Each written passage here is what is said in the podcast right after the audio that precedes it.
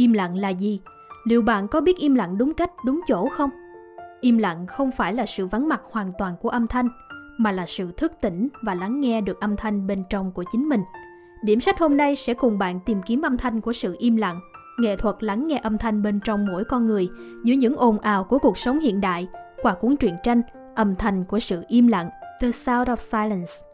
Có rất nhiều điều tốt đẹp không thể biểu lộ ra nếu chúng ta phải hét lên. Nhận định của Henry David Thoreau khi chiêm nghiệm cách sự im lặng tạo nên một bài diễn thuyết hùng hồn. Một năm trước đó, ông từng viết trong nhật ký của mình, tôi ước mình có thể lắng nghe được âm thanh của màn đêm. Sự im lặng đó là một điều tích cực và đáng để chúng ta lắng nghe.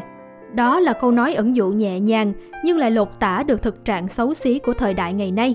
Một thế kỷ rưỡi sau đó, thời đại mà chúng ta đánh mất mình trong nền văn hóa ủng hộ cho việc lớn tiếng để thể hiện quyền lực, âm ý để thể hiện mình có tiếng nói, là lối om sòm để mọi người đồng thuận với ý kiến của mình. Có vẻ chúng ta đã quên điều mà Susan Sontag đã nhắc nhở chúng ta từ một nửa thế kỷ trước. Sự im lặng luôn khiến bài diễn thuyết trở nên hùng hồn. Đó là cái tinh túy của sự im lặng, thứ nghệ thuật mà chúng ta cần phải học trong cuộc sống hiện thời. Lấy cảm hứng từ đó, nhà văn Katrina Gosaito và họa sĩ Julia Kuo đã viết lên cuốn truyện tranh Âm thanh của sự im lặng, The Sound of Silence.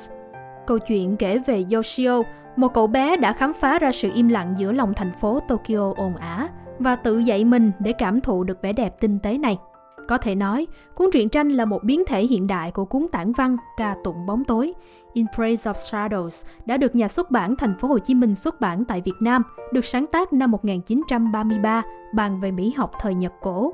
Trong cuốn sách này, tác giả đã phàn nàn về việc sử dụng ánh sáng quá mức sẽ làm lu mờ đi những vẻ đẹp có chiều sâu của nhiều thứ trong cuộc sống. Điều đó cũng giống với việc sử dụng những âm thanh ồn ào ngày nay sẽ át đi những âm thanh sâu lắng và tinh tế khác. Những lời văn của Goldsider là sự hòa quyện giữa ballad và thơ hai cư, và nét vẽ của Kuo là sự kết hợp giữa phong cách manga của Nhật và lối vẽ theo kiểu Chris Ware đã khiến cho cuốn truyện trở nên thi vị và cuốn hút người đọc. Chúng ta theo Yoshio ra khỏi nhà vào một buổi sáng trời mưa và hòa điệu vào âm thanh ồn ào của thành phố. Mưa rơi lột bột trên chiếc ô của Yoshio, còn cậu bé thì bước từng bước lõm bõm qua những vũng nước lớn. Yoshio vui vẻ với cơn mưa và cảm thấy hạnh phúc như đang dạo chơi trong thế giới thần tiên. Bỗng nhiên, cậu dừng lại khi nghe thấy một thứ âm thanh kỳ diệu nhất trên đời. Cậu đi theo âm thanh đó và tìm thấy một người phụ nữ luống tuổi đang căng chỉnh chiếc đàn cô tô. Sau đó bà ta bắt đầu dạo một khúc nhạc ngắn. Những nốt nhạc vang vọng và lanh lảnh đó xoáy sâu vào tai của Yoshio. Khi khúc nhạc kết thúc, Yoshio cất tiếng hỏi. Sensei, cháu rất thích những âm thanh này, cháu chưa bao giờ nghe thấy âm thanh nào như vậy trước đây. Người chơi đàn koto cất tiếng cười, nghe dễ chịu như tiếng va lanh canh của chiếc chuông gió trong khu vườn của mẹ. Sensei, Yoshio nói, bà có âm thanh yêu thích nhất của mình không? Âm thanh đẹp nhất, người chơi đàn koto nói, là âm thanh của ma, sự im lặng.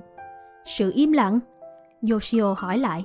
Nhưng người chơi đàn koto chỉ mỉm cười bí ẩn, không giải thích gì thêm mà tiếp tục chú tâm vào việc chơi đàn. Cảm thấy bối rối và hứng khởi bởi thông điệp bí ẩn đó, cậu bé quyết định phải tìm cho ra âm thanh của sự im lặng này. Cậu tìm tới một nơi yên tĩnh nhất mà cậu biết, đó là rặng tre phía sau sân chơi thành phố. Nhưng dù có tĩnh lặng đến mấy, nơi này vẫn phát ra âm thanh của sự sống thường nhật. Khi Yoshio trở về nhà tối hôm đó, cậu tiếp tục tìm kiếm sự im lặng tại ga tàu điện, tại bàn ăn tối và trong bồn tắm nhà mình. Thậm chí ngay cả lúc màn đêm buông xuống, khi cả gia đình đã chìm sâu vào giấc ngủ, cậu vẫn lắng tai nghe, để rồi nghe thấy tiếng kêu ro ro nhỏ bé của một trạm phát sóng radio ở rất xa. Sáng hôm sau, Yoshio tới trường sớm hơn mọi ngày khi các bạn khác còn chưa vào lớp. Cậu ngồi xuống và đọc một cuốn truyện, rồi bỗng dưng cậu đã nhận ra điều mà mình đã tìm kiếm suốt bấy lâu nay. Trong khoảnh khắc đó, cậu đã học được điều mà phần lớn chúng ta đã lãng quên. Sự im lặng không có nghĩa là sự vắng mặt về mặt âm thanh, mà là sự thức tỉnh và lắng nghe được âm thanh bên trong của chính mình người nào nghe thấy nó sẽ có được cảm giác tĩnh lặng và tự tại bên trong không còn phải đối mặt với sự tán loạn và cô đơn khi trôi theo những âm thanh ồn ả của cuộc sống bên ngoài hãy tìm đọc cuốn âm thanh của sự im lặng để tận hưởng trọn vẹn sự im lặng nhé. Đừng quên nhấn like, share và subscribe cho channel của trạm. Xin cảm ơn và hẹn gặp lại!